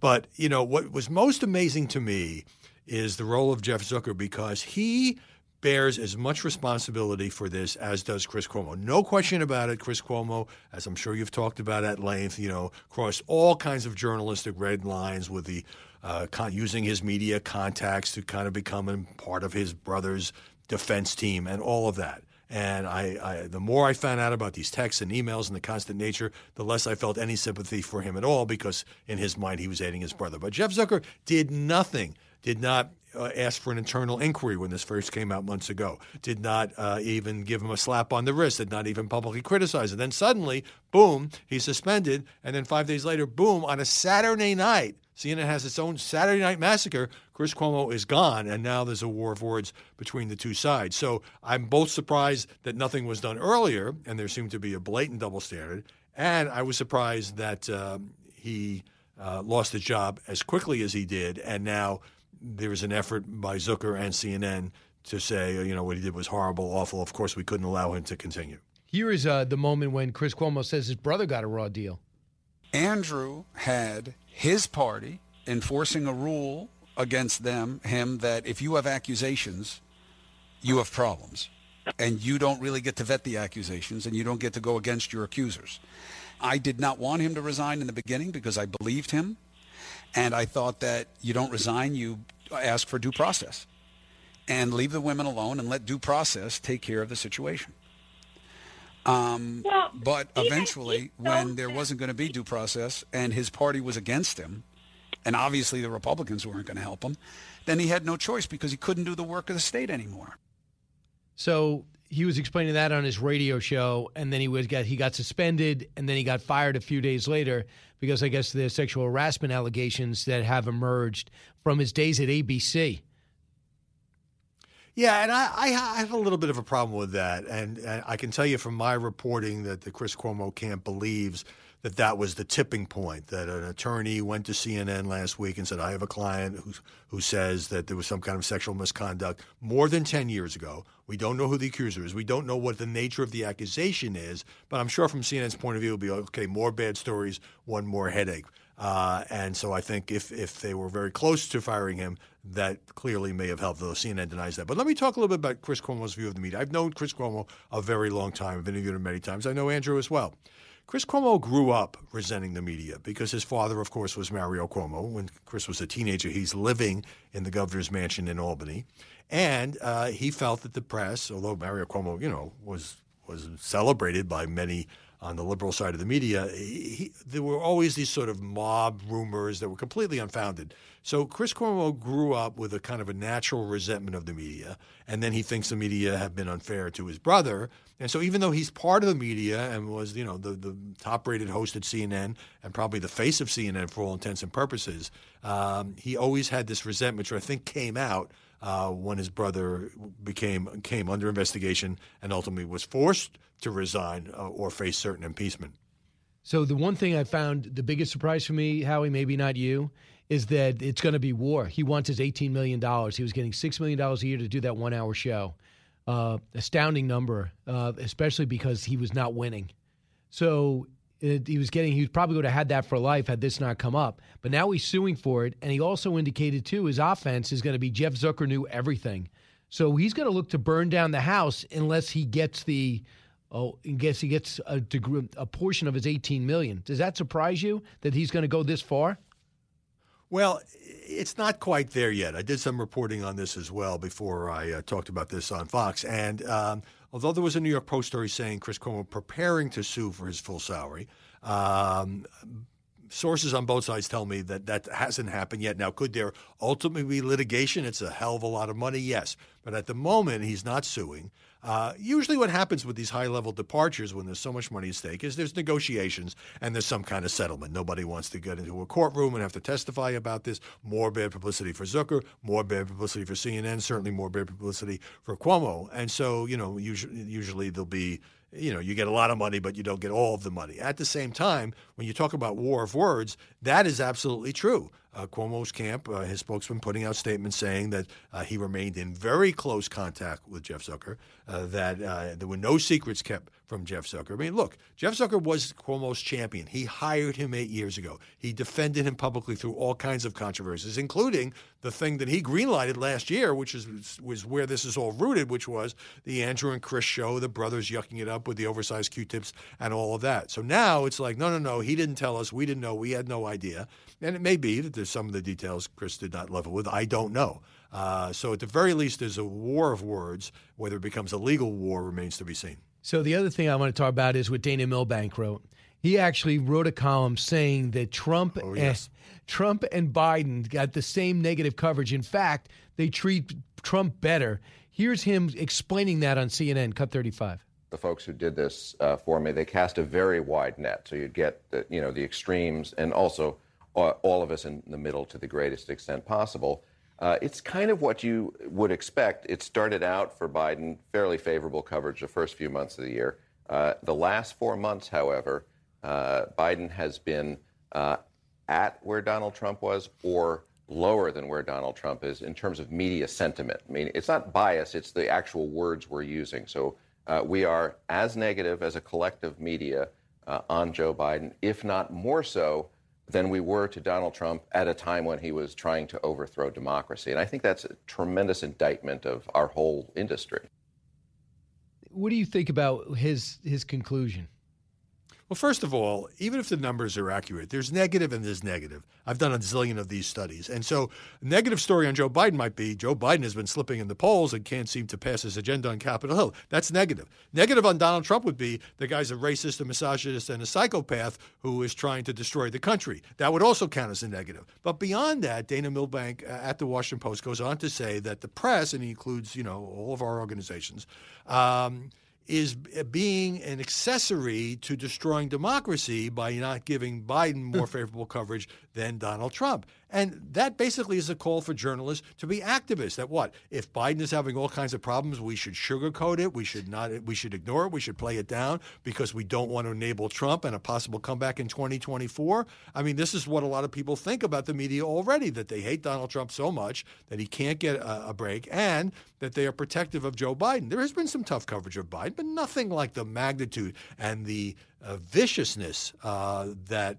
marked the four years of the Trump presidency and the coverage of Donald Trump today. So I, I, have to say that Milbank's call for us to change the tone of the coverage of President Biden because he thinks Donald Trump is such a, a horrible uh, human being uh, plays into what a lot of people already think about the president. It's not playing it straight when it comes to coverage of the White House. Howie, I think I, I also hear stories from inside Washington that Jen Psaki and her press and the press corps and, and the pre, and the press shop are trying to get more favorable coverage. Talking to different members of the media, saying, "Guys, look at uh, stop emphasizing the good numbers, not the bad."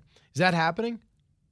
Um, I don't have any firsthand knowledge on that, but it sounds like uh, the kind of spin that any White House uh, might engage in, where you're calling reporters and say, "Okay, you may think the country's going to hell, but if you look at this statistic and this economist says this and so forth," uh, the question is whether the press is buying it. I have no problem with Jen Psaki and anybody in the White House trying to sell their story, a more positive story. It's a tough sell right now, which is one of the reasons that Biden is way down in the polls. Uh, the question is whether that spin is being swallowed whole or you know or chewed up and spit out by the intended recipients who are the journalists that cover the White House and the administration. Yeah, there's a lot, man. Uh, there's a lot going on this week for you. I know it's too early to get your show set because so much can happen Thursday, Friday. But um, I guess I could uh, do two hours right now. You can. you're going to have to blow the break uh, yeah. on just the Christmas tree. Absolutely, good visuals. Howie Kurtz, thanks so much. Good to talk to you, Brian. All right, check out Media Buzz uh, Sundays at 11. You listen to the Brian Kilmeade Show. We're going to come right back uh, with your phone calls, 1 408 7669. At the top of the hour, I am going to find a way to leave this show and in one minute get on outnumbered and play the role of the man. Wish me luck. Educating, entertaining, enlightening. You're with Brian Kilmeade. It's the Hemmer Time Podcast. Fox News Channel's Bill Hemmer takes you one on one with engaging personalities covering the critical issues of the day. Find Hemmer Time now by going to FoxNewsPodcasts.com. America's listening to Fox News. The fastest three hours in radio. You're with Brian Kilmeade. The discussion between President Biden and President Putin was direct and straightforward. There was a lot of give and take. There was no finger wagging. All I will say is that um, the ultimate metric for whether the world is safer or not is facts on the ground and actions taken, in this case by Russia, uh, that is Jake Sullivan talking about what he said was the perception uh, from our side in the one on one virtual conference with Vladimir Putin. At stake, maybe the future of Ukraine, who they're desperately trying to get back in their orbit. And they've really been in that country since 2014 as unwelcome guests after they first took Crimea and then made camp there. Uh, and now basically surrounded the country with as at minimum 100,000 troops. Martha MacCallum knows this story well, has been covering it at her show at 3 o'clock, and joins us now in studio. Martha, great to see you. Hi, Brian. I haven't, don't have a clear picture yet of what was discussed and not discussed.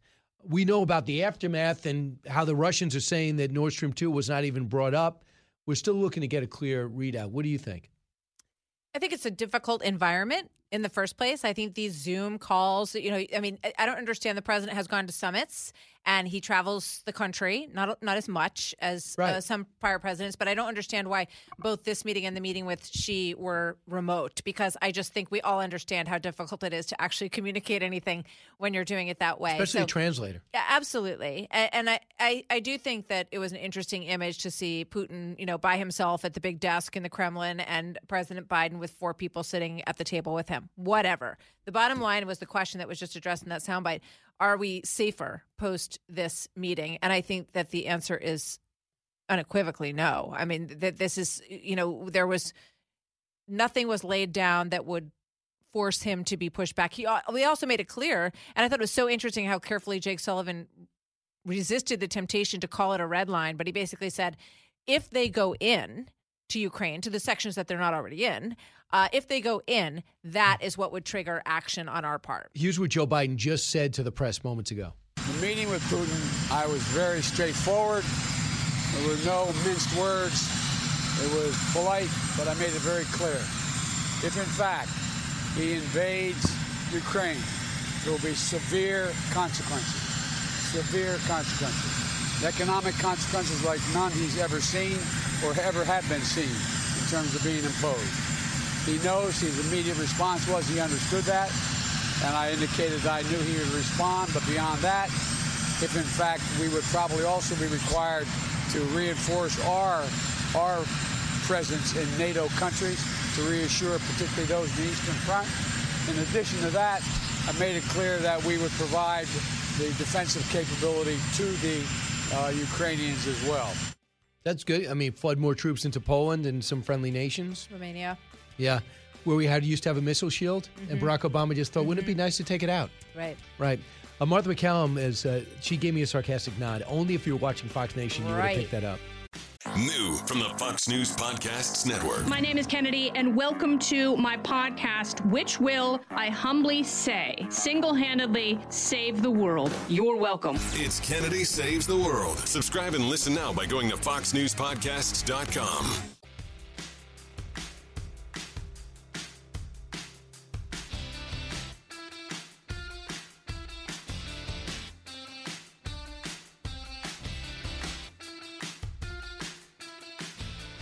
The talk show that's getting you talking. You're with Brian Kilmeade. I think that they're uh, they're not very good because uh, I've personally ha- uh, been able to shoplift from here with relative ease. So You shoplifted here? yeah, Why would you do that? I was hungry. And so you're saying that this doesn't deter you? Uh, yeah. So that was a shoplifter just wearing a cloth mask. us. Martha MacCallum here, getting set to host our show at three. Been all over the uh, the channel covering this, but dude, crime is everywhere. I mean, first off, when you walk in, you see our tree on fire. Yeah. Uh, well, Good morning. Good Yeah, morning. Merry that- Shannon Bream, can you imagine that? Shannon Bream covering our Christmas tree in New York City on fire live in her air. And uh, it looked like an inferno because you saw the size of that tree, right? Yeah. They're taking it apart now. And, you know, on television, not running from it. They tack- I talked to Mike, who tackled the, the assailant this morning. And I said, he put up a fight. He goes, once I got him to the ground, he didn't put up a fight. But evidently they know him. Here's Dermot Shea, uh, Dermot Shea talking about the guy that's under arrest will be arraigned today. Well, the motive, I, I don't think, is clear at this point. Um, i it's an individual that's known to us. He has a, a series of low level arrests, some drug arrests. He, he was issued some earlier this year, some appearance tickets, and didn't come back to court, which unfortunately is something we see all too often. He also has some low level arrests in uh, out of state. I believe it's Texas. Mm-hmm. Great. Uh, so that What are system your works really well, right? Yeah. No, I, I think it's pathetic. I think it's pathetic that we cannot keep people who already have offenses in custody. I think it's pathetic that we don't have the police presence that we used to have because of the, you know, I, I think we have defunded the police. Now, it may not be in the sort of official way of cutting the budgets, but the but it, the, the police are are smaller. They're diminished in their ability to protect the city, this city, all the great cities across the country because they've been demoralized, they've retired, they've left. It's been a brutal, brutal year and a half for them uh, since George Floyd's murder. So we have defunded them in every way that matters. That's what we've done. Then we wouldn't let them come back if they weren't vaccinated. So we have, in every possible way, in these cities, which are Democratic led, uh, Democrat led, we have used every ounce of our strength to create situations like what we saw last like last night out here on the on the plaza what we've seen in LA with the horrific robberies we've seen carjackings ex- accelerating I'm sorry I can't talk I drank too much coffee about 5 minutes ago um but it's so sad to me it's absolutely heartbreaking that we've allowed this to happen and it's really no surprise and it's correctable. I still, be, it's going to be hard. Somebody moving over, move, turning a tanker, but tankers do turn. And I think it could start with a cascade of elections. They sent a big message on the Board of Education when the parents stood up and they have to continue to speak up about the curriculum. Now you got to have a bunch of cities stand up and the city residents and say this is not okay. And Eric Adams could lead a charge. What an opportunity he has to replace the worst mayor, the laziest person with the worst instincts, who is at war with the governor, and we all pay the price here. I mean, no, I know you don't live in New York, but you work here, and you see how we paid we the basically price. live in New York, all they- of us, would- right? yeah. 20, 20 plus years of spending every single day in this city, and we love New York. That's why we stay here. But it is, you're right. Eric Adams has an enormous opportunity to bring this city together and to say things that are absolutely unifying, which is we want to live in a safe city. He has said that. He needs to put his actions behind that and show that he means it. He needs to empower the police, of which he was part of the force. He needs to tell them we have your back so that the police don't turn their back on him at funerals like they did to Bill de Blasio. Um, th- this is a potential huge turning point. Everybody wants the same things in this city and every city across the country. You want to be able to walk down the street. You don't want to see the kind of things that I'm looking at on the screen right now. How embarrassingly pathetic is it to break windows in a store and run out with your arms full of stuff? How does anybody do that with their head held high? Well, we just heard somebody admit to shoplifting how easy it was. Oh, yeah. And then we did, and this is in, this is organized, and there's people waiting. There's organized crime waiting to resell this stuff, and this is what's astounding, and this is what heartens me. So Democrats are beginning to push back, if not for their own, if not for the because it's the right thing to do for their own political future. So AOC says this. Cut 16.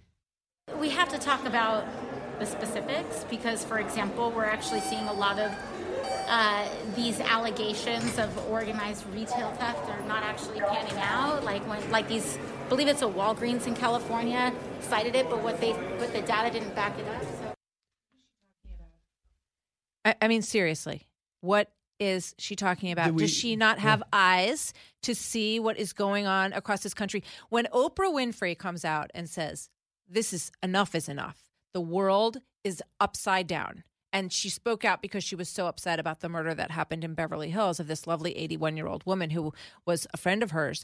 But but I, you know, people say, "Oh, well, once it starts to touch people like that, and it happens to people that they know, then they get incensed." Well, you know what? If that's if that's where we're at, then then I think that's fine. We need action. We need people to start changing the way they talk about this situation and ignoring it and closing your eyes to it and pretending it's not happening, like AOC is doing. It is just simply not going to fly. Pe- people know what they what's happening. Jacqui Heinrich asked the question Jen Psaki. I'm not going to play it. And about AOC, and and she said we don't agree. We have the. We have uh, seen some extremely disturbing videos uh, showing retail theft. State and local leaders, like and Governor Gavin Newsom, have identified this as serious concern. They're trying to separate it. Sometimes they like ask reporters to ask that question. I wouldn't be surprised if that was it. But these, it comes down to these district attorneys that run for election in Philadelphia. In we saw in Waukesha, we find out this guy calls himself the father of this uh, these left wing elected officials. What about the DA in San Francisco? What about the one that's going to be recalled in Los Angeles? Uh, Gascon. Hopefully they'll be successful. But listen to Larry Krasner, not even acknowledging in Philadelphia that crime is up. Cut twenty. I think it's important that we don't let this become mushy and bleed into the notion that there's some kind of a big spike in crime. There isn't. There is not a big spike in crime. That is not true. There is also not a big spike in violent crime. Neither one of these things is true. Basically, we don't have a crisis of lawlessness. We don't have a crisis of crime. We don't have a crisis of violence. So Larry, by the way, Larry Krasner says that, and Michael Nutter, a left-wing mayor, former mayor of Philadelphia, says he owes an apology to 521 families of Philly's homicide, Philly's homicide victims, and she went on to go into detail. And he called it a degree. He said it takes a certain audacity of ignorance and white privilege. I mean, here we go to say that right now. But the the ultra left wing do feel as though they know uh, how to take care of minorities, and the problem is the cops. Well, the problem that you have To them, not to me. No, I, I mean, so what you have is people leaving these communities, minority families leaving these communities, leaving the inner city, leaving some of these blocks half empty. The stores are being abandoned. So that is a trend that we've seen over the last several years. So what what happens is people and, and what I, that the largest victims, the largest number of victims in all of these situations are people who live in these middle to lower class communities across the across the big cities in this country. So, you know, to say that this is an upper white class white problem or you know to, to couch it that way is is just absolutely inaccurate. And there's over a thousand homicides in cook county in chicago. So i mean and people who are who live in the majority of those communities they want police on their streets. They want to be protected. They want to feel safe just like everyone else does. And they don't want to abandon their cities. They don't want to abandon their blocks but they're doing it. And you can't blame them for doing it This is why I think things are going to change, sadly, is because what you mentioned earlier. Beverly Hills is where we're seeing the crime and the murders. And now we saw Pacific Palisades, a Christmas party in a residential home get raided. The video that you were watching referring to was a follow home. A guy, and it seemed like a very nice house, so probably let's say upper middle class, gets followed home by two thugs. They break in the house with him. They do whatever they want, and they take all their stuff. So they get 48th and 6th, where they burn our Christmas tree to the ground. We're watching this guy multiple, he's got multiple offenses this year. I'm reading about this story this morning about this guy that beat up a guy, got out of jail, and just beat up two women again the other day, be- beat him senseless. So you're seeing areas which were crime free and getting extra attention. It is it is not crime free anymore, and they're hitting the people with the money and the influence. and you see it you know those of us who grew up in this area or any big city across the country you it feels like it's starting to feel like the 70s again right and the carjackings i mean i remember the last wave of carjackings decades ago and it was it was terrifying people came up with all these ways to make sure that their cars couldn't get open Yeah. while they're driving them um, it, it is it, it's a terrifying trend and the, the reason that it's happening is because it's so easy to get away with it so why wouldn't you? So if, if your buddy just robbed, you know, a Louis Vuitton down the street, and the next morning you see him, you know, at breakfast getting coffee, you get it. You get it. There's no ramifications. There's no downside. You're not the news director, but if you were, how do you not tell this story? I, I watched CNN do a story on Saturday afternoon, and they did this whole story about these smash and grabs, the looting, and they did it without bringing up Title 42. Mm-hmm. So you watch the shop. It's the foundation of all of this. It took a while to realize I could really steal nine hundred ninety-five dollars worth of stuff. Yes. How do you not do that? Just follow the line. You don't even have to have an opinion. You can't do the story without doing that. So how do you not put this on? How do you still run a network and talk about January sixth, forty-five minutes of every hour? I know. It's true. And, you know, when you look at, you, you can sort of juggle some of the crime statistics if you want them to come out the way you want them to come out. But the bottom line is that homicides are up double digits in most major cities across the country. Double digits. So I, I don't know how you look at that and say, gee, this looks like a pretty rosy picture, like the like the mayor in, in Philadelphia.